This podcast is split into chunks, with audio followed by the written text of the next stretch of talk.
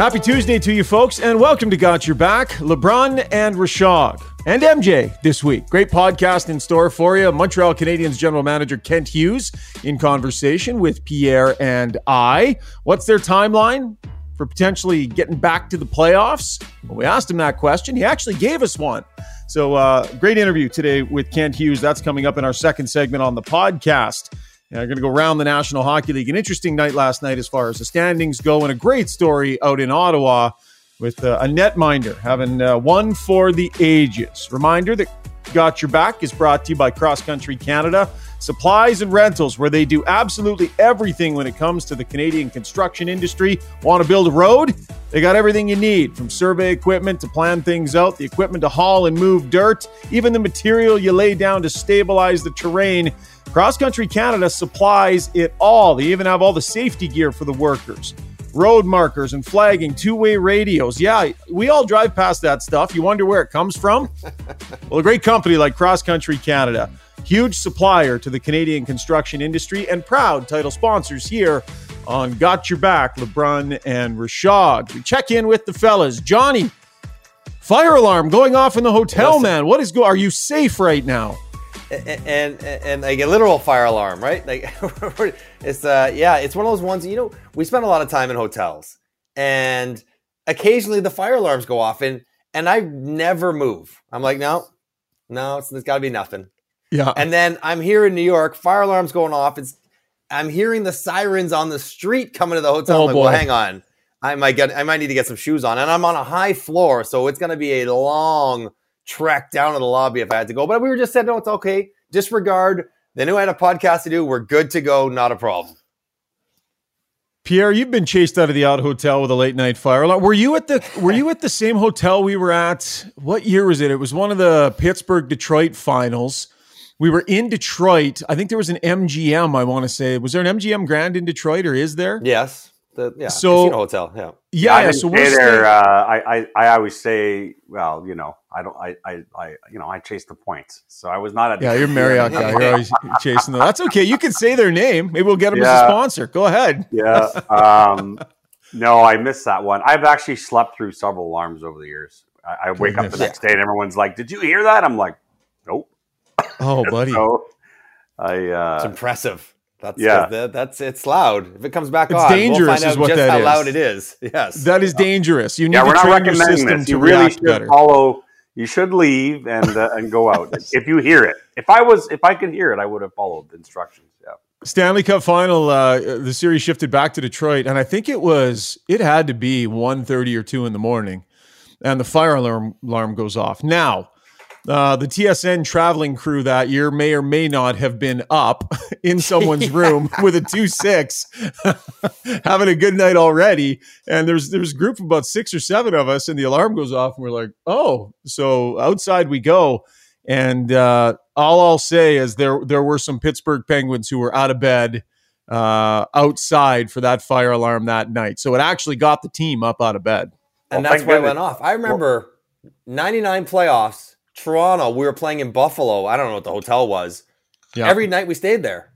Every night the alarm went off.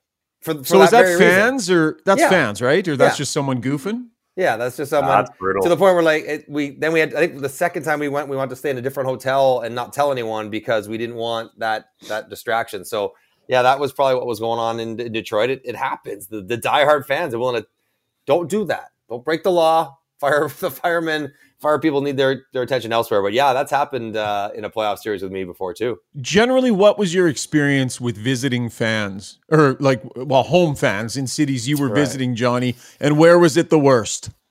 Generally, it was always good. It was it was positive. It was polite. You know what I mean? Like it was generally it was generally what you'd expect. Toronto, mm-hmm. when Philly are verbally aggressive, which I always find entertaining. But some people might be offended by it because there is some colorful language and there is like in your face. They don't care that they're six feet away from you. They will tell you you suck and what they think of you. And out like they get right up after you in Philly, generally speaking, uh, over the course of my career. Pierre, how do you find it out and about yeah, there, uh, chatting with people? It's funny. Uh, I had I met years ago, uh, must have been two thousand seven or two thousand eight. I, I might have still been working at the Score.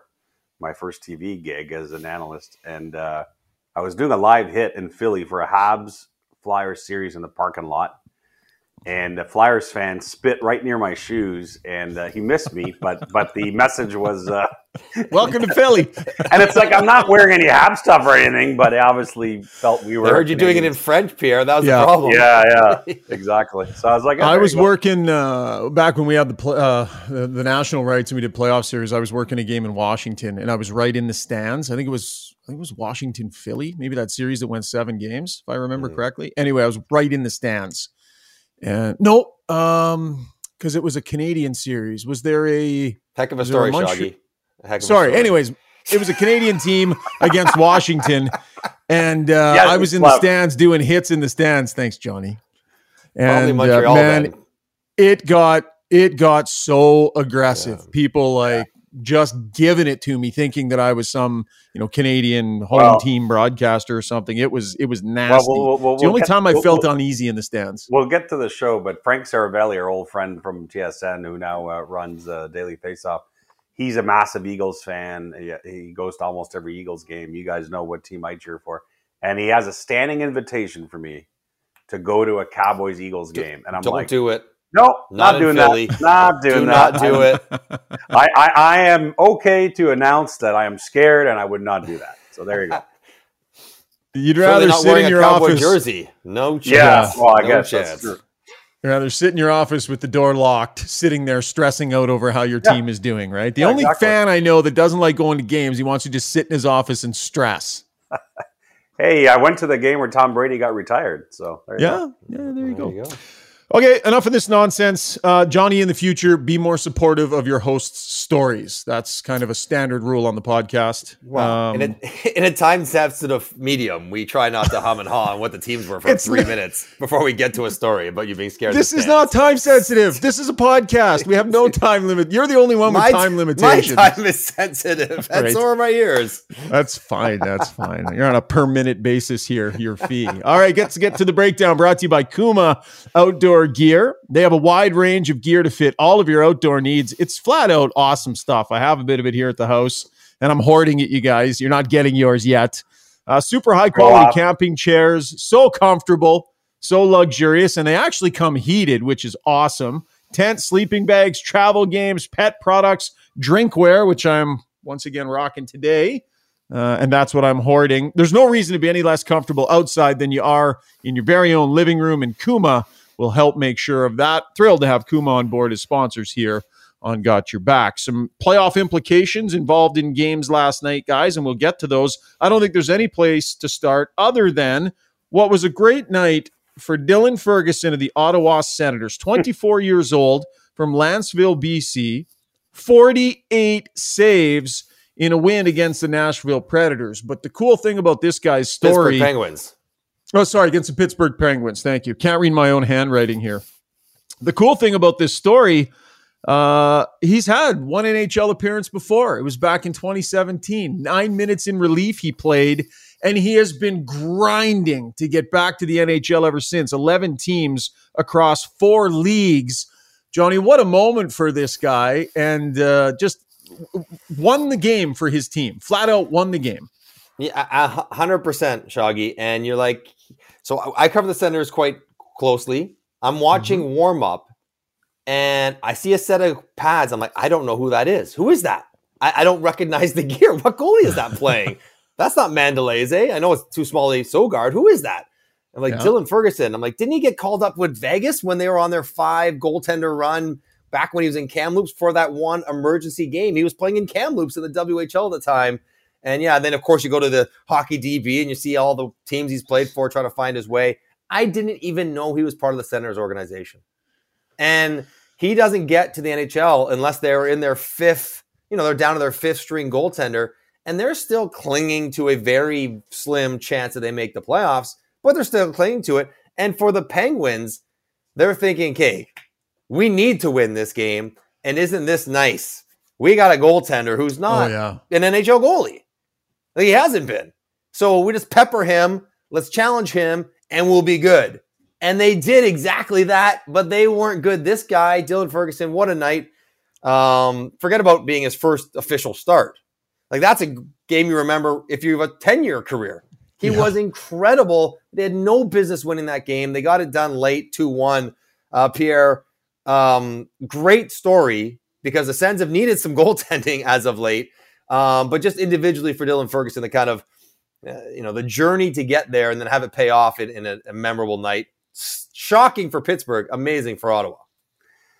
Yeah, and some positive karma, I would say, M J, for the Senators, who, you know, launched fifty plus at Toronto on Saturday night at home and lost in a shootout, in a crazy shootout. Um, but uh, probably should have got two points against the Leafs. So they get two points in a night when they shouldn't have. And boy, that's a dagger for the Penguins. I, listen, yeah. I'll never count out a team with eighty-seven on it because you do that to your own peril. But um, there's something off about this Penguins team for sure. And and listen, again, they launched a lot of shots at at Ottawa last night, but they're just finding ways to lose right now. Four losses in a row. Florida passes them for that last wild card spot. Florida's got a home, uh, a pretty good home cooking schedule the rest of the way. So um, I, I, I don't know. I mean, I think if you're the Penguins, you got to look at last night and say, you know, the great A's were there. Let's get, let's get back to work. But it just feels like the mojo and the Penguins is not in the same place right now. Yeah, for sure. We'll get to the Penguins and Panthers in that race in just a minute. But just to finish up the thought on the Ottawa Senators and a great night from Ferguson, I mean, the math is tough sitting here, you know, with, with a few teams to hop over and, you know, six points back. But the Senators are relevant here, Johnny. Mm-hmm. The Senators are in the conversation. We're deep into the season and they're relevant. I mean, is this a playoff team next year, do you think? They're going to be close here. They're making it close, but but can they get there? Are they that close? For next year, maybe. Yeah, this year, I don't think so. It's just they, mm. the, the games in hand have sort of run out. Um, they're still five back of Pittsburgh, six back of Florida, seven back of the Islanders. And, you know, they, they got, what do they have? Boston coming up next. Like, I mean, like there's tough matchups. They probably have to go ten and two. And if they go mm-hmm. ten and two, they probably make the playoffs, but they're not going to do that if they get off to a better start. And the question remains, like, you love so much about what Ottawa's done this year. Who's their goaltender next year? Who's going to give them yeah. good, consistent goaltending? Cam Talbot's not going to be around. Is it Sogard and Anton Forsberg? Is that who you're going to trust? I don't know the answer. If they if they give them good goalie tending, then then probably they'll be pushing for one of those two wild card spots next year, and probably will get one. But Pierre, that seems like they're it's they're not a finished product yet. They still have some stuff they got to do to to get that consistency. Yeah, and listen, they got the cap room to keep adding this offseason, the new ownership obviously coming in at some point here in mm. the offseason. So some some interesting storylines coming Ottawa's way. I, I think I think it's too complicated for them to to actually get in. They really have to get on a heater. I think they have, I read somewhere, they have the toughest remaining schedule. Yeah. I mean, read into that what you will. It feels like when you're playing Arizona these days, you might lose anyway. So I, I don't know if I believe in strength of schedule or not, but Um, yeah, I think it's too little too late. And and listen, the lesson here for the Senators, two years in a row where they... Um, Season they starts terrible, in October. Yeah, like November has, has sunk them two years in a row. They got to remember all the points are equal, man, in, in this league. So that'll be a big message at camp next year for sure. Meanwhile, the Florida Panthers taking a serious run at this thing on the strength of Matthew Tkachuk just going supernova. He's got fourteen points in his last five games. Uh, they pull ahead of the Pittsburgh Penguins uh, in into that wild card spot. So, Pierre, you were just talking about the Penguins here in danger of their streak. I think it's oh six that they've been in the playoffs since, the longest yeah. active. Uh, I mean, they they they extend their big guys in the offseason. You know, they make some additions in and around the deadline. Uh, for them to miss with what the plans seem to be this year, uh, what's that mean big picture if that's the way this goes? Yep. If if they do, like I said, uh, yeah. I'm not counting them out yet, knowing who their captain is. But if they do miss, and frankly, even if they get in, I, you know, I, I don't know what I see from them that think that I think they can be either either Carolina or Boston. But I can't have this conversation without marrying them to Alex Ovechkin and the Washington Capitals for obvious reasons. I mean, these two programs, Washington and Pittsburgh, have been good forever. Uh, Ovechkin and Crosby have been superstars forever.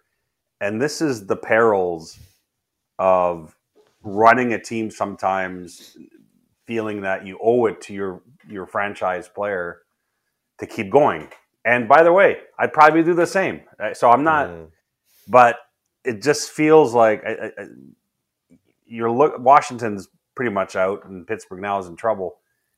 It's happening at the same time, right, with these two aging cores. Now, Washington had a nice pivot at the trade deadline where they're trying to sort of reset this thing quickly because they want to be competitive for Ovechkin again next year. We'll see whether or not they can do that. But I, I just think it's, it's it's so fascinating to see it happening at the same time with Pittsburgh and Washington, the two great Eastern Conference standards for the last fifteen years. And and the reality is, in a cap system, I think it's really difficult. L A and Chicago may want to talk to you, talk to you about that, about being loyal to certain guys and just trying to keep the window open forever. I, I don't know that the cap system allows you, is forgiving enough for you to try and do that. Like, what do you do? I'm with you, Pierre. Like, it's easy to say, well, you probably have to, should have been proactive and not, com- like, of course you're going to commit to the guys again if they want to come back. It's it's a tough right. spot for a franchise to, to go in. Now, you got to be perfect in your decisions around those guys. And I think that's where maybe Pittsburgh and Washington, maybe Pittsburgh specifically this year, they haven't been, right? And they tried to undo right. some of those mistakes, the Kapanen and the McGinns. Um, you know, the Petrie trade, like, you know, stuff maybe hasn't worked out quite as well as they would have hoped. And when you are committed to that aging core, like, that's where you, you, you can't really make a mistake. So, um, yeah, but you look at their, look at where they are, Shoggy. You're not going to say it's the old guy's fault. Like, Letang's been good. Oh yeah. And Malkin's yeah. been good. And Sid's right. been great. Like, Crosby's it's hard to phenomenal. even blame those guys. So right. yeah, it, it's the guys around them that haven't got it done, really. And in yeah. a tough season for Chris Letang too, right? He's endured a fair amount this year, and and yeah. is bringing it. Now, uh, the one thing so. I will say before we move on from that is that it was certainly my understanding that when Ron Hextall was hired by the previous ownership, by Ron Burkle and Merrill Lemieux in Pittsburgh, uh, and Dave Morehouse is no longer there either. Don't forget that. He was a big voice in that operation in Pittsburgh. Ron Hextall's hiring was was the context was, if you think this window is closing, you have the green light to do what you think is is, is are tough decisions. But then new ownership comes in from Fenway, and I think Fenway is like, oh no, we're keeping the band together. And so right. again, I, I think there are still some decisions that could have been different around the core, as you said, M J, for Pittsburgh. But my point is, I also think the the uh, the mission changed underneath the feet of Ron Hextall with the ownership change. So it would have been pretty fascinating to see what previous ownership would have said when Malkin, you know, played hardball last year in contract negotiations mm. and so on. I don't know. We'll, we'll never know. Everybody has a boss, including you two. And on this podcast, that is me. And I would ask you to remember that, Johnny. Uh, the Calgary Flames, boy, last night, eight two loss to the L A Kings. Oh. Like, Winnipeg's trying hard to hand this thing over to Seriously. them. Winnipeg's trying, but Calgary's having a tough time biting down on it. So they get absolutely stomped in that game last night. Markstrom, six goals against in consecutive games. Uh, the Quizmaster throwing this stat at us. Uh, in back-to-back games, identical stats, twenty of twenty-six, seven sixty-nine save percentage Yuck. in back-to-back games here for Markstrom. So, I mean, Winnipeg's trying, Johnny, but uh, can Markstrom get them there? Uh, it's like, we're not asking him to be Shesterkin last year. Like, he's just got to be good at this yeah. point because of Winnipeg's not charging to the finish line. But the answer, based on what we've seen this year, is no. Like, not Markstrom, not that team. They just, like, you know, like, I suppose a game, like, a loss is a loss, but you think that doesn't feel like just a loss. Like, Calgary needs to rhyme off eight games in a row that every one of them's three two. They might win, they might lose, but, like, that's who they are. And they right. just can't find a way to play that way. They just can't. It's so strange. I don't know if robbing Kachuk away from, taking Kachuk away from that team has kind of robbed them of their kind of soul or, like, their sort of spirit mm. and, and just changed the dynamic that much with him and Gaudreau. But um, it just doesn't look remotely like it did last year. So, and by points percentage, they're quite a bit behind Nashville as well, mm-hmm. Calgary. Like, you know, they're ahead of them in standings, but Nashville has three games and one point back when you only have eleven games left. Like, that's a lot. So the the answer is no. And I, I we waited all year, Pierre. Sh- just mm. show me, like, what we expect. And it just has not happened, so I can't imagine why it would now. Yeah, and I hate picking on just one guy because I think it's more deep-rooted than that with the Flames' struggles. Truly one of the more disappointing teams in the entire league this year, given the talent on paper. But Jacob Markstrom, I mean, this is a guy that was nominated for the Vezina a year ago, yeah. and it's as if last year's performance in the Battle of Alberta, he was never able to shake off. I mean, he really was. Uh, uh, it's because you kept asking him about it every well, day. Well, you know about, what though? Uh, he's actually about talk- signing in Edmonton. He's actually talked candidly about the scar tissue created by that series, Pierre. So you're not well, wrong. Like, he's I mean, kind of acknowledged right, it, right? Right. And good for him. I mean, uh, you cheer for a guy, and he's. Uh, I think very popular with his teammates. Mm-hmm. I mean, he takes ownership in what's going on. So you're cheering for him to figure this out. But now we're in late March here. And um, this is a guy you paid to be your guy, and he hasn't been. And and again, it's not just that. I mean, Huberdeau has not looked comfortable in Calgary. There's lots of different things you can look at. But until you get saves, man, I mean, I don't know. Like, we, we can talk forever. We'll be spinning in circles. I mean, that's where it starts for Calgary. Meanwhile, in Edmonton last night, a game I covered, uh, I'll call it entertaining. I don't know if Jay Woodcroft would agree that it was that entertaining. The Oilers, man, loosey-goosey against the Sharks team that came game. in. and uh, I mean, it was. I think it was fun. It was a fun game to watch. I mean, four four goals called back on review. The Oilers went three for three. Shout out to Jeremy Kupal, who has done a great job for them all season long. Does he get like the team Johnny... vest or the team oh, belt or hat after the game? I know. I wonder, actually, we should have asked if uh, if they had him come in, because that, that would have been the guy to hand it to. Um, but just an entertaining game, and Eric Karlsson uh, steps to the forefront. And not to be outdone, though, Matthias Ekholm yeah. going toe-to-toe mm-hmm. with Karlsson in the offensive category last night. Big picture, though, uh, you know, the Oilers have given up a lot of goals here recently. Uh, I don't know how concerning the defensive side of the puck is for them because they score so many goals. But as you, you see those highlights and watch that game, Johnny, what's your thought on the Oil rounding into form here towards the playoffs? That game doesn't look like they're rounding into form. I mean, that's what it looks like. Like, you take the wins, and if they're all, you know, everyone has off nights, and not surprising, Karlsson in a game that's a little loosey-goosey shines, because like that's when he's at his very best, is when, you know, things get a little chaotic. Um, Another game where Jack Campbell played is, you know, you say a lot of goals against, and I know Stuart Skinner gives up some occasionally too, but, you know, another game for Jack Campbell that he was not great. Yeah, three not, of the first six shots beat him. Two of them not, went in, one hit a post, one was yeah, called back. Yeah, not terrible, but not great. And um, like that's that's a concern, but they're not going to deal with that concern in the playoffs because he's not going to play, I don't think. So Um, it's good to win gift games different ways if you're on the positive. If you're a coach, today you come in, Pierre, and it's like, all right, yeah, we scored five. Good for us. That was against the worst team in the league. Um, here's the video session. This is the junk right. we got to get out of our game.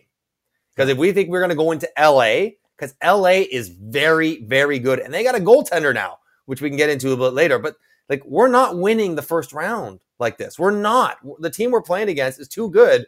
So Um, we have to change, tighten up, get a bit better. They won the game, off game, a little loose. It happens. But, like, you know, if you're thinking about how we need to play in the playoffs, that's not it.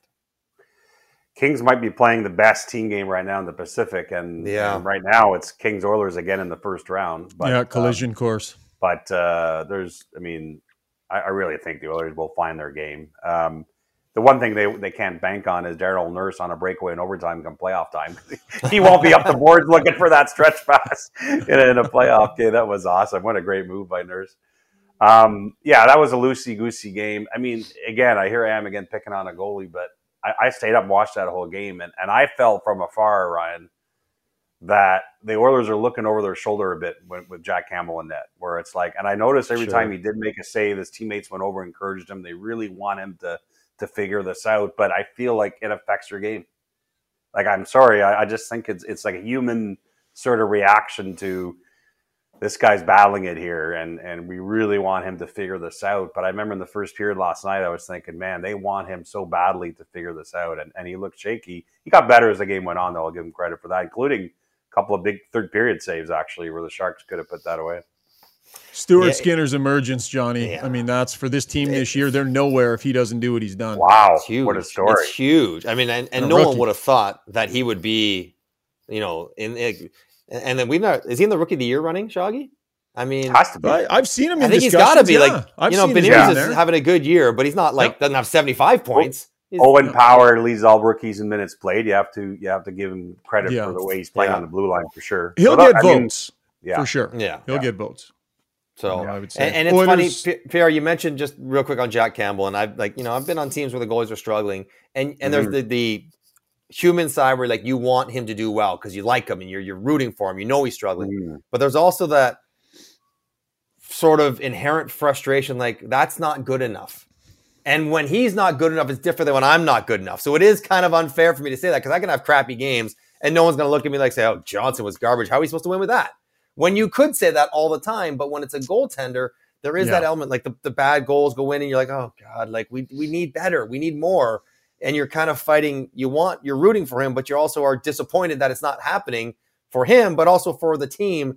And it, it does sort of weigh on you. You start waiting for like, when's the next one going to go in? Because you think it's going to. It's it's a tough spot for Jack, obviously, but also for the team in just kind of managing that expectation when he right. plays. Uh, clearly, cl- clearly, the two Alberta teams should have brought in Dylan Ferguson this week. If only they'd have known. But, but, but it, again, we've we've hit on this so often that I don't want to spend. I know we got to move on. But again, the goalie thing, and I, I it, you know, maybe it's a bit of a, a lazy take, but I, I just keep coming back to when I talk to front offices these days, the lack of confidence in front offices saying this is our guy compared mm. to fifteen years ago. Like, the goalie thing is fascinating right now in the N H L. Like, we're down to, I think, five or six goalies that you truly, truly, truly trust is definitely going to give you a certain performance. And, my and one opinion, of them one of them would have been Markstrom. Like, coming right, into this year, year, one of them would have been yeah. Markstrom. You can cross him yeah. off the list, right? Well, yeah. and that's part of the issue is that it's expensive and it's really uncertain. I don't know if right. you spend any more dollars un- with Those days uncertainty are gone. than you Those do. Those things are gone. And you do on goaltenders. Uh, Oilers like allowed backs. eighteen goals. There's, yeah. there's the equivalent. They're, that's right? exactly it. Yeah. yeah. eighteen goals against with a goalie in the net in the last five games for the Oilers, to put a bow on that. But there's always a palate cleansing stat. When you, anytime you talk about the Oilers and goals against, there's always mm-hmm. a palate cleanser. And this palate cleanser comes to you courtesy of the Quizmaster today. Connor McDavid has more primary points, fifty-eight, fifty-three, one eleven, than anyone else has points in the league. More primary points than anybody else has points this year, Johnny. That's a stunning stat. That's a stunning stat. Yeah, like, I don't like to give the Quizmaster any credit ever, but like that is quality stuff there, because I know the, the, the I know the importance he puts in on primary points, as he should. And you yep. think with you think with the power play production, Shoggy, that the secondary assists would be more prominent. Because, you know, they're yeah. passing around, and he'll because they score a lot in the power play, not always right through his stick, except it's always right through his stick. one hundred eleven primaries. I don't care if we're on the power play or not. Like, that is – like, he might end up with one hundred twenty-eight primaries, which is, like, the record for points in the last twenty years anyone's had. Like, I, I don't know where you begin. Crazy. Like, two points a night is just ho-hum. Like, that is just straight average for him at this point. Um, amazing stuff.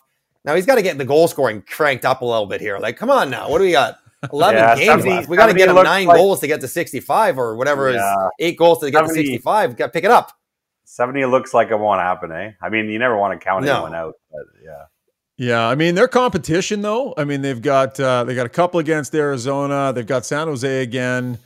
Uh, could be some points nights, but I think some of it depends too on where they're at in the standings. Because if uh, if things get locked in and the, the first there round matchup is baked in, maybe that starts to affect things yeah. uh, a little bit. Okay, guys, let's uh, let's do a little trade deadline recap here, because it's always fun mm-hmm. to sort of revisit some of the trades and what worked and what didn't. I asked you guys to come up with three names that you think have really worked out well on the trade front. So I'm not sure how you want to do it, if you just want to go uh, back and forth. Uh, Pierre, we'll start with you. Who's sort of top of your list, teams that went out, grabbed somebody that you think has worked out the best?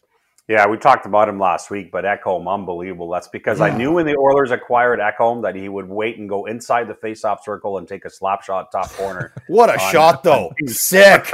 It was so good. Yeah. You know what? We talked to him after the game last night, and he was he said, "Don't expect this from me. I don't do this." no, like, that's well, one we're not. time in my career I had two goals, and I said to him, "You're talking like you had your eyes closed when you shot that thing. Like, you picked that spot." I, I, I just can't believe how he's fit in so seamlessly. Like mm, yeah. his first goal, actually, in a way, doesn't look like a guy who's only been there three weeks. If you remember the first goal, he's kind of gliding in on the left side on the zone entry, and Draisaitl sees him from from just yep. from the side. And he just floats the puck in a place where Ekholm gets to it and goes to the net and scores. And it's like, what are they been playing together for two years? I mean, it's yeah. just, I don't know. Ekholm's been amazing. Orlov from day one in Boston. what an aggressive trade by Don Sweeney, who I think still has had the best trade deadline of any G M. And uh, I'll go with Korpisalo, uh, still undefeated. Uh, well, three oh one. three oh one uh, for nine twenty-one save percentage. Yeah, nine twenty-one, and they just stabilized an area that an otherwise very good defensive Kings team was was worried about. Yeah, those are my three. Johnny, anything yeah, different for you and your... Hard to argue, though, is the one thing about Ekholm, too, he's helped Evan Bouchard be even better. Right. Like, when you can be good yeah. for yourself, but then also elevate a guy who was going to be important with Tyson Berry's departure, another secondary impact of him being that good. So, um, yeah, it's hard to argue with any of those guys for sure. I like all of them. Korpisalo is on my list. And when it comes to the end of the year, playoffs, Korpisalo might be the most important player to have changed teams because he's going to play as a starting mm. goaltender for a very good team that may have home ice in the Pacific. So keep an eye on him. Vegas looking for offense. They go get Barbashev. Barbashev was a hot commodity. We talked about him for about a month beforehand. Mm-hmm. What's he supposed to do? Give you offense. Like, we're not asking for him to be a checker. That's the system in Vegas, lets you be a checker. He's got eight points in eleven games, four goals. Exactly what they were hoping to get out of Barbashev. He has delivered. That seems like a pretty nice return on him. Um, so I, I like that one for sure. I like Dadonov even as an underrated guy. Mm-hmm. You know, like they're not yeah. sexy picks. Like Dadonov wasn't doing anything in Montreal. He goes back down to Dallas. Again, eight points in eleven games. Like they're looking for just those sort of like little slight upticks in offense. Um, and it's come together for them. And then uh, last one for me is like, I know Rasmus Sandin is not going to score one hundred twenty points.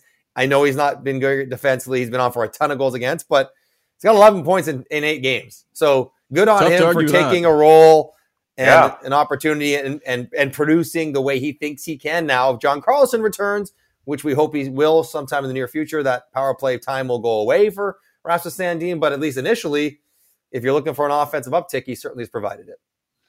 I'll go honorable mention too, and I don't mean to be too Edmonton-centric, but I've watched him play every game. Nick Bjugstad, when he came over from yeah. Arizona, we were wondering, you know, his face-off percentage wasn't great. uh, yeah, face-off percentage wasn't great. There, there was talk about him not playing the most physical game, right, for a big guy. Well, he stepped in here uh, with an injury to Ryan McLeod. He's solidified him at third-line center. Uh, he's led the team in hits the last couple of games. He's been off... off the charts on a few nights in the face-off circle. Mm-hmm. All the things that were question marks about him in Arizona, he's come in here and actually performed really well and helped solidify a bottom six. And I, I like the looks of that big body heading into the postseason. So uh, sneaky and, and, ad there from Ken Holland. That's been and, good. Yeah, and it should be pointed out again, Ryan, as you know, that you know they really liked him over other guys that were available that were not nobodies. So they mm-hmm. picked... They they zeroed in on Bjugstad for quite a while before having mm. to wait for cap reasons to finally make it work. But it's not like it was, oh, this guy's available. Let's just do this. No, they they picked him out over other forwards and and and were waiting for a while to get that deal done. Nice. I wonder how much of it is, without digging into Bjugstad too much, like him getting comfortable in like, this is the role I'm going to play. Because he's always yeah. been trying to chase top six stuff. Because it looked right. like in his career he was going to be a top six guy. And mm-hmm. then you go down to Arizona, you're like, of course I'm going to be a top six guy in Arizona. And when it doesn't quite happen offensively, you know, it can kind of weigh on you that I'm I'm, I'm not doing it. When you go to Edmonton, there's no question where he's playing. There's no, there's yeah. no, I'm not playing my way up anywhere. I got to be good in this role. And I think maybe flipping your mindset, mm-hmm. like this is what I am at this point, and really embracing it is important for players who, you know, have been bubble top six guys to be their best version of themselves in the new role. And maybe he's found that. Edmonton, it'd be easier to kind of accept that. Be like, where am I going to go? I'm not bumping anyone to their top six. So yeah, it's this clear. Is what I have to do. And the other thing it does is it, you know, Ryan McLeod's been been inconsistent this year. Uh, when he's on his game, he can hold down that third line center spot, no problem. But when his game dips, they've got a great option in Bjugstad. He's going to push McLeod to be that third line center. And I think that's good for those young players to feel some veteran pressure for those important spots in their lineup. So decent ad for the Oil. Okay, we talked about the ones we liked. Johnny, we'll start with you. I don't know what we want to call them, busts or whatever, but situations that haven't worked out maybe as the team might have hoped when they made that call to Central Registry.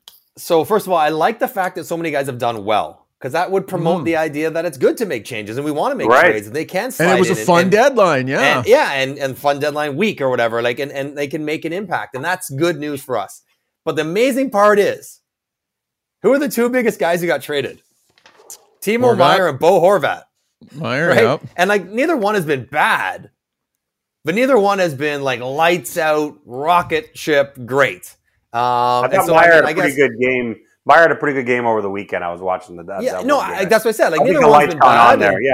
Yeah. And Bo Horvat's ha like Bo Horvat's numbers are not quite as high, but the power play's gotten much better since he's arrived. So like that's part of what he was supposed to do, help the power play be better. But the one I'm going to say is, who got traded for more pieces than any other player this deadline? Tanner Jeannot, mm. five picks mm -hmm. and a player. He's got zero goals and three assists in like a dozen games. So right. and now he's not supposed to just score, but you're not giving up a first round pick, five picks and a player for a guy just to run into people. While he does that very well, he's still yeah. trying to find. Maybe a little bit like Brandon Hagel. Remember how much he struggled when he got to Tampa? He couldn't yeah. find his offensive game either. And then now he's having a great year. So maybe it comes for Jeannot, hopefully in the playoffs for Tampa. But he's also been less impactful than the price to get him might have indicated. Yeah, great points, M J. I yeah. would argue that Arizona hasn't gotten a whole lot from Shea Weber and Jacob Voracek. They're playing in behind Datsuk and Pronger. What are they going to do? Uh, and I, I, I just bring that up because those deadline deals. Those alumni skates the, are going to be uh, something. Tough alumni team to crack. I'm, I'm, I'm bumped. I'm not even on it anymore. You're not even there, Johnny. No, yeah. Mary and Jose bumped me. I uh, ingest, of course, and we and we wish Voracek uh, the best. Yes, course you of right? course, because it's. Just not, not good. But, um, no, I just mentioned that because, you know, those. It's interesting that Gary Bettman at the gym meetings last week seemed to not have an issue with that those type that type of currency in the N H L, the carries collecting mm. all those contracts. I, I, I mean, the thing about it is that you're probably not going to hear that, that many complaints from other teams about it because at the end of the day, it gets them out of a jam. So... So I guess it's here to stay, and it's within the system. It's within the cap. Everything's accounted for. But I just thought I'd mention that as the let's not forget yep. those, those deals happen. Yeah, good stuff, guys. Uh, listen, before we, Johnny, get you out of here, because we know you got a game day. And by the way, Kent Hughes uh, interview coming up with Pierre and I in the next segment. We are going to do very quickly a red card, yellow card, no card. Quizmaster loves this segment. And any week where we don't have a red card, yellow card, no card, I hear about it.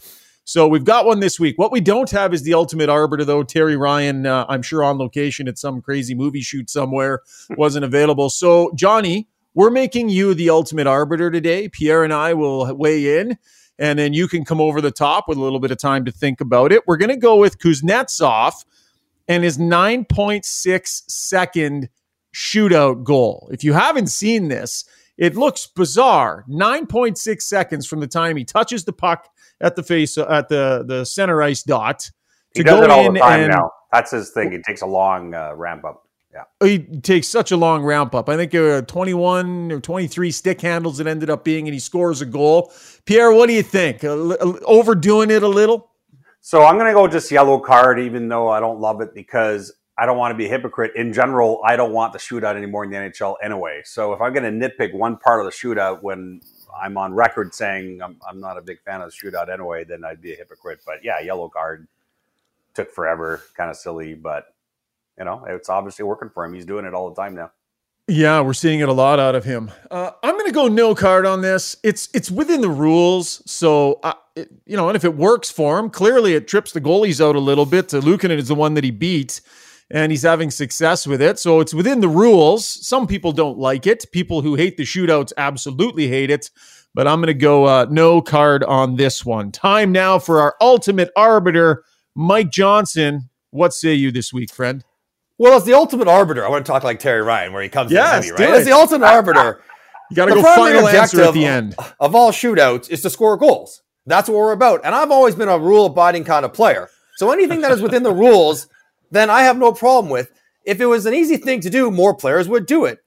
We want goals in the game. We want offense in the game. We want these shootouts that Pierre doesn't want to be decided as quickly as possible, which means it's going to take goals. So anybody who wants to do anything within the rules and the context of the game in a shootout, I have no problem with this. Everyone should do it. I might try it next week in my men's league skate, see what happens. It is absolutely no card whatsoever. Keep on doing it. If you don't like it, change the rules. Guys will react. But until then, no card. Keep doing your thing, Kuzi. Final answer, right? Wow. Final answer. You got to final answer. Final. Final answer. That was final a answer. Decent, no card. That is a decent word. I missed the close. Yeah, you did. You got to stick the landing. The buddy. A lot of it was oh, good. The, man. the other thing you were missing was a random quote from some poet or something yeah, you've never heard from. I T R. Did not have enough time to prepare for that. You know, what is? Uh, all right, some, Johnny. Some favorite author of mine that I don't have exactly. As Pierre LeBrun yeah. once wrote, the goal exactly. of the game is to score more goals than the other team. Oh boy, you wouldn't find any great lines there. All right. Well, in fairness to you, I didn't tell you you were going to be the ultimate arbiter today, so you had very little time to prepare. And but I, in fairness uh, I to you, you I approach every show like I already am the ultimate arbiter. I know you do. So. I know you do. Where's that famous quote from Mike Johnson? I don't ever ask a question I don't already know the answer to. Wow, that is going to be in our best ever reel, Mike I hope Johnson. So. I hope so. Love it. Uh, all right, Johnny, you got morning skate to get to. Thank you kindly, my friend. Uh, plenty more to come after the break. Uh, Montreal Canadiens general manager Kent Hughes in conversation with LeBrun and I. You're listening to Got Your Back, N H L edition. Stick around. We want to tell you about a truly Canadian company. Cross Country Canada Supplies and Rentals provides equipment and supplies to all facets of the Canadian construction industry. But what sets them apart is their get-her-done attitude. It's a core value of their company. I've been to the offices. I've seen how they proudly display that on the wall at each branch. Every one of the staff members lives by the get-her-done formula to ensure they'll never let their customers down. They'll bend over backwards to get their clientele what they need when they need it. They don't make excuses. Cross Country Canada takes great pride in this attitude, and they truly believe that the success of their customer is their success. You can't get much more Canadian than that. All right, time now for Who's Got Your Back, brought to you by Liberty Smart Security. Liberty Smart Security is a company that specializes in having your back. High-quality advanced smart security systems for your home or for your business, your office. They use leading-edge technology to protect the things that you value most in your life. And your home is your castle, so why not protect it with Liberty Smart Security? You can go to liberty security dot c a to see all the products and the services that they have available. I've been using a Liberty Smart Security system in my house for years now, and I absolutely love it. The peace of mind that when you walk out that door, you set that alarm, you know it's monitored, and uh, you're doing everything you can to protect the things that matter most in your life. Uh, happy to have Liberty Smart Security on as a sponsor here on Got Your Back. Pierre, Kent Hughes, our guest this week. Uh, if I were to ask you to summarize um, the job that he's done so far as the general manager of the Montreal Canadiens in reshaping this organization, trying to do it in a reasonably timely fashion, what stands out to you about the way he's gone about his business? Yeah, I think what stands out is that he has modernized, him and Jeff Gordon, his boss. They've really modernized uh you know, the inner workings of that organization, the philosophy, the hirings, the way they approach the game. They are a modern thinking organization for sure. Uh, he inherited some very good players from Mark Bergevin. Let's let's admit that, with obviously with uh, Suzuki and Caulfield, et cetera. And they're the first ones to tell you that. But they've come in and sent this thing to another level in terms of how they approach the, their philosophy. That's the first thing I would think of. Yeah, I was looking at his list of clients when he was an agent, and, you know, a list of guys that were leadership uh, personified, right? Whether you're looking at LeCavalier or Bergeron or these players. Mm-hmm. And so he, I think he understands what cornerstones look like, and he's trying to build that here uh, with the Montreal Canadiens by putting Marty Saint Louis in. Some people raise their eyebrows a little bit at that decision. But he hasn't been afraid to be fairly bold, too, with some of his decision-making. And I think a lot of those bold decisions have been with that culture in mind. Yeah, no, exactly. And that's, listen, the season itself is pretty much where I think they thought they would probably be in the ballpark in terms of the standings, um, that they would be a lottery team again. But what was really paramount for them was the culture and the work ethic and young players developing in that atmosphere. And they've done that.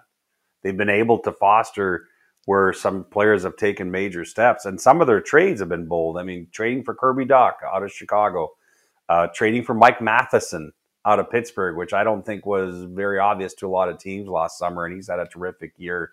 So there's been a lot of nice touches so far, but I would also caution that the harder decisions are coming. Mm-hmm. Like the first phase of the rebuild and is always like, you know, we want these guys out, we want these guys out. Now we're entering that phase where tougher decisions are coming as far as as exactly identifying who else is part of this core and how they fit in, their timeline, development, progression. All these things are coming, and that'll be interesting. All right, couple of points of clarification before we get to the interview. One, uh, it was done early Monday morning, and if you were watching this on Twitter or on YouTube, what you're going to notice is that as I throw to this interview, my beard magically disappears. That's because I had to go to work yesterday, and I had to shave after a weekend on the ski hill. So uh, I'll snap my fingers, and the beard will disappear. Secondly, we asked uh, Kent for his Got Your Back story. And he told us a real great one that's kind of relevant right now when you, you think about what's happened here recently with Jonathan Drouin having to sit a game for being late to a meeting. Kent Hughes gave us a story about a time where he kind of screwed up in his career, and he mentioned his college coach, but he forgot to mention his name, so we grabbed it. Bill Beanie is the name of the coach he's referring to in his Got Your Back story. We thank him for coming on, presented by Liberty Smart Security, Habs General Manager Kent Hughes. He is the eighteenth general manager in Montreal Canadiens history. Uh, Kent Hughes joining us, and somewhere uh, my journalism instructor is rolling his eyes because in school he told me, never have your interview subject be better dressed and more prepared than you are. And Kent, uh, he'd be angry at both Pierre and I right now, but uh, team team photos or something coming up, right? Correct, yeah. Very short. I was gonna say, a little early in the day to be fully suited up, but uh, as we're taping here on this Monday morning. But thank, thanks for taking some time to join us. Um, okay. So the trade deadline has come and gone, and I often wonder what a general manager's to-do list looks like after the trade deadline. I know there's a lot on it, both short-term and long-term. How do you tackle your to-do list right now? How much time you spend on the road scouting? How much is it about uh, you know, putting the systems in place internally that I, I know you continue to work on? How are you spending your time? You know, it's interesting you said that because during the trade deadline, the club was uh, on the West Coast, and we stayed back. Uh, so this was... this past week with the G M meetings, and I was lucky enough, we were in Florida.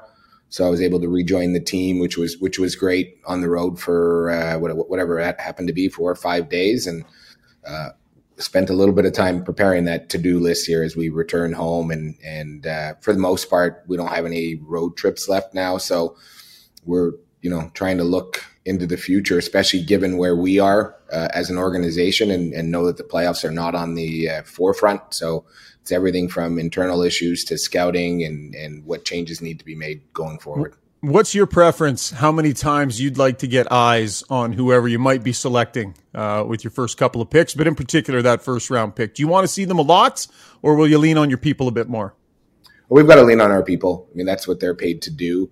Um, I'd like to see them as much as possible, ask questions, uh, challenge them to think through things if there's anything that I notice or anybody else notices. But ultimately, uh, you've got to leave that in the hands of your of your scouts. Right. It was at the G M meetings last week, Ken, that they announced that May eighth is the, the night of the lottery. I, I take it you put that into your calendar. Um, it, it's in, yes. Yes, it's in. Um, you know...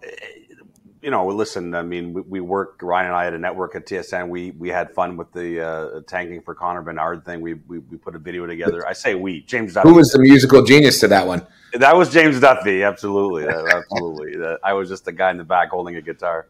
But having said all that, certainly when I look at your team's season, especially before all the injuries hit you guys, I mean, the, the desire to be competitive and, and foster a culture was certainly apparent with your team under Marty Saint Louis.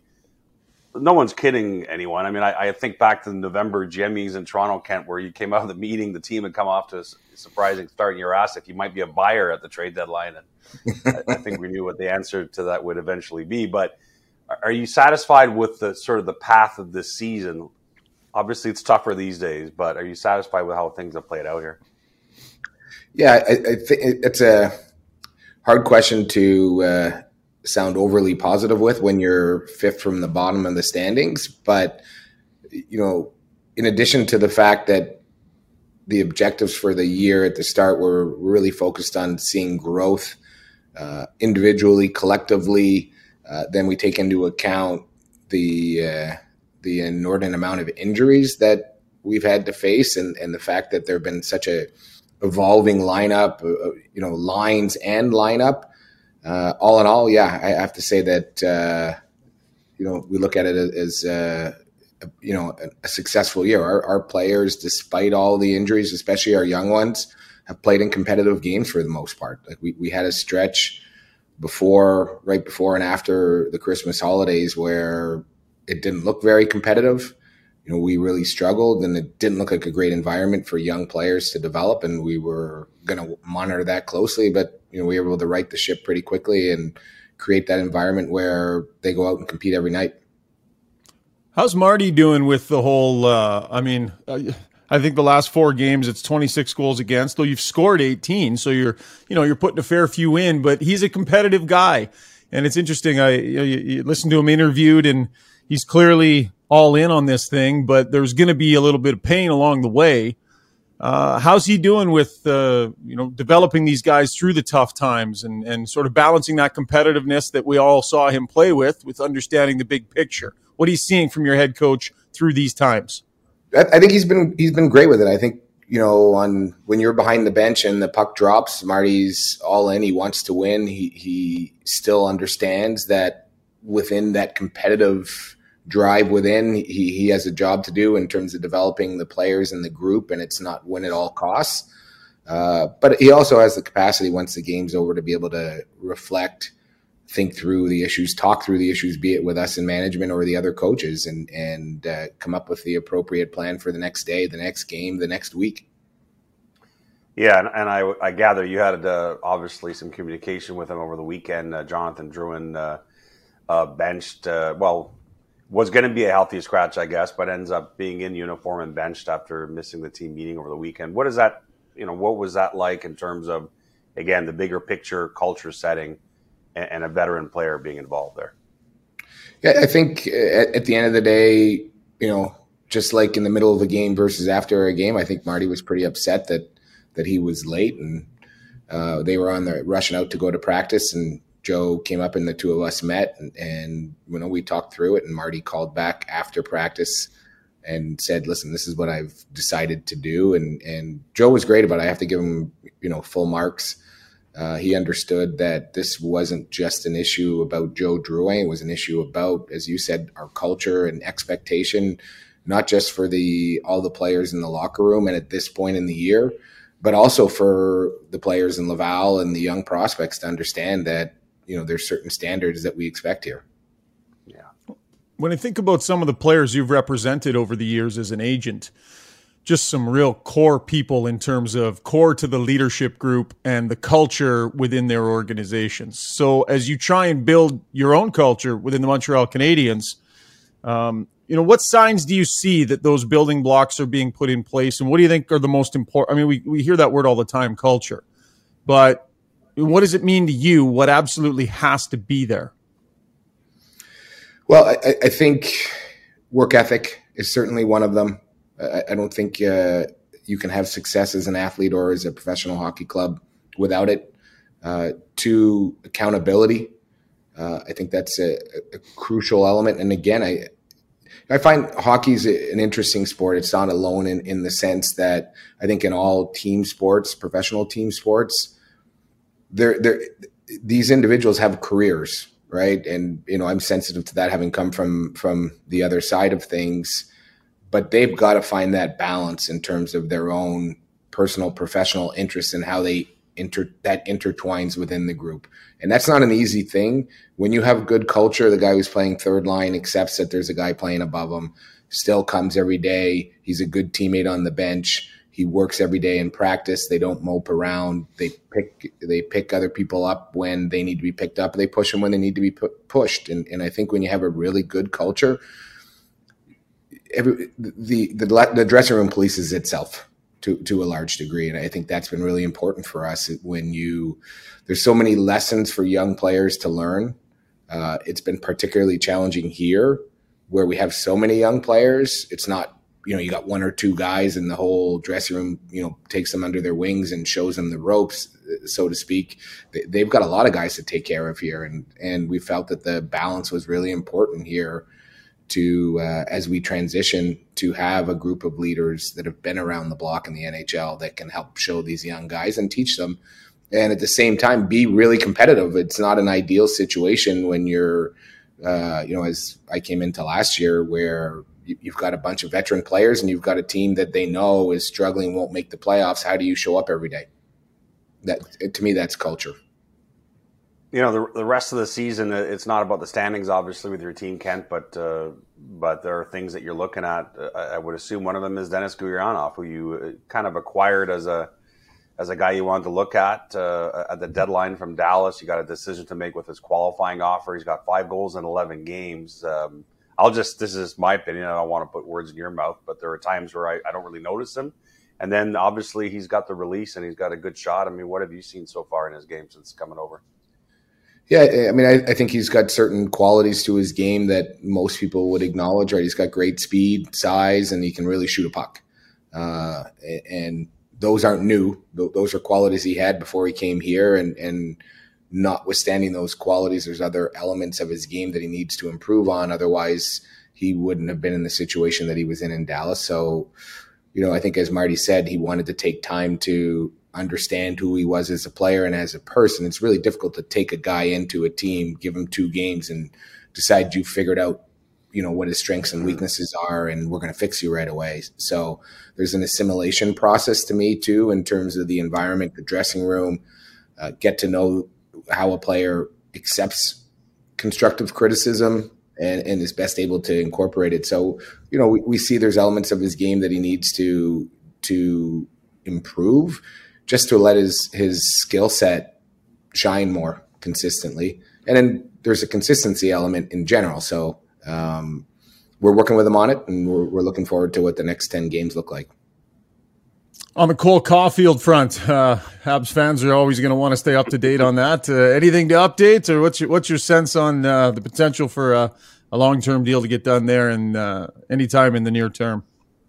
Uh, well, I I have uh, the the one area I haven't talked to the media much about is contracts, and it's not because I don't want to talk about them. It's just contracts have a way of uh, there. There's rarely a straight line to a to a deal, and I I feel like when you create an expectation and there's a detour, then everybody starts to question that there may be something wrong, and sometimes people are just busy or there's other things that are uh, affecting timelines. So I, I would say conversation has been very positive. Uh, Cole wants to be a Montreal Canadian. We'd like to have him, and we're working through it. I, I mean, that's got to be fascinating for you. You're probably over it now, but after all the big contracts that you've negotiated for your clients over the years, to be on the other side where now you're you're talking to Pat Brisson, and, and you know what he's up to with, with, with Cole's deal, but you've got your G M hat on. I mean, have you kind of gotten over that uh, I'm on the other side now? I mean, what's that like? Yeah, I, I think to me, it, it, in a, to a large degree, it's helpful because I, I feel like because I can appreciate the situation that they're in. Um, sometimes the agent can't necessarily articulate what those issues are. They're kind of the unspoken issues. So uh, in, in one or two where we sense that, I've been able to say, hey, is this an issue? Do you need me to speak to person A or person B to help move this along? Uh, and in a couple of cases, we've had agents that have taken us up on it. Hmm. Interesting. Uh, I was just going to add quickly, Ryan, uh, one trade from last summer, too, that I think has uh, has, has been a, a really positive storyline for your team is Mike Matheson. Uh, I know he's a guy that you knew well, but, um, you know, he he I think he took some pretty good steps in finding his game again in Pittsburgh after the way things ended in Florida. But what have you seen this year, you know, on your team, especially given that yeah, he got hurt a couple of times early before finally find, finding his groove?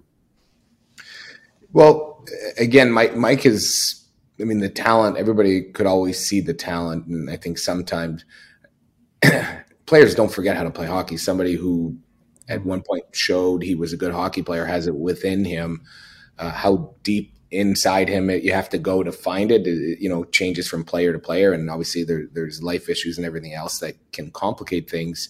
Um, in, in Mike's case, I think what we're really seeing is him playing to his strengths uh, more than he's ever played to them before. And as he's seen success from doing that, we've just seen his confidence grow, mm. right? He, he looks like an extremely uh, confident hockey player every time he touches the puck uh, or how he defends so quickly with his skating and his quickness. Um, so we've seen we've seen growth in his game, and I, I think part of it is is – a lot of the hockey players have, you know, my experience on the agent side was so many of them struggled to figure out what they were going to be at the N H L level, because as they come through the ranks, they're just the best at everything. And I think what mm-hmm. Mike's really done this year is is play to his strengths. Last one for you before we get a, a got your backstory from you. Um, timelines. You know, clearly you guys are putting some core pieces in place and you're building through youth when you're having your discussions. What do you think is a reasonable timeline for you to get back firmly into that playoff discussion and, you know, to be a regular on the playoff scene? What's a fair timeline for the organization, do you think? That's, you know, it's it's hard to pinpoint. Uh, in a lot, in, in certain ways, because it's not just what we do, but what others do. There's obviously a group of teams in our division and in our conference that are going through the same process as us, be it a Buffalo, Ottawa, Detroit. And then you've got a group of teams uh, that have been there, the Tampas of the world, the Bruins of the world, that, uh, that all the uh, teams that are coming up are going to have to push out.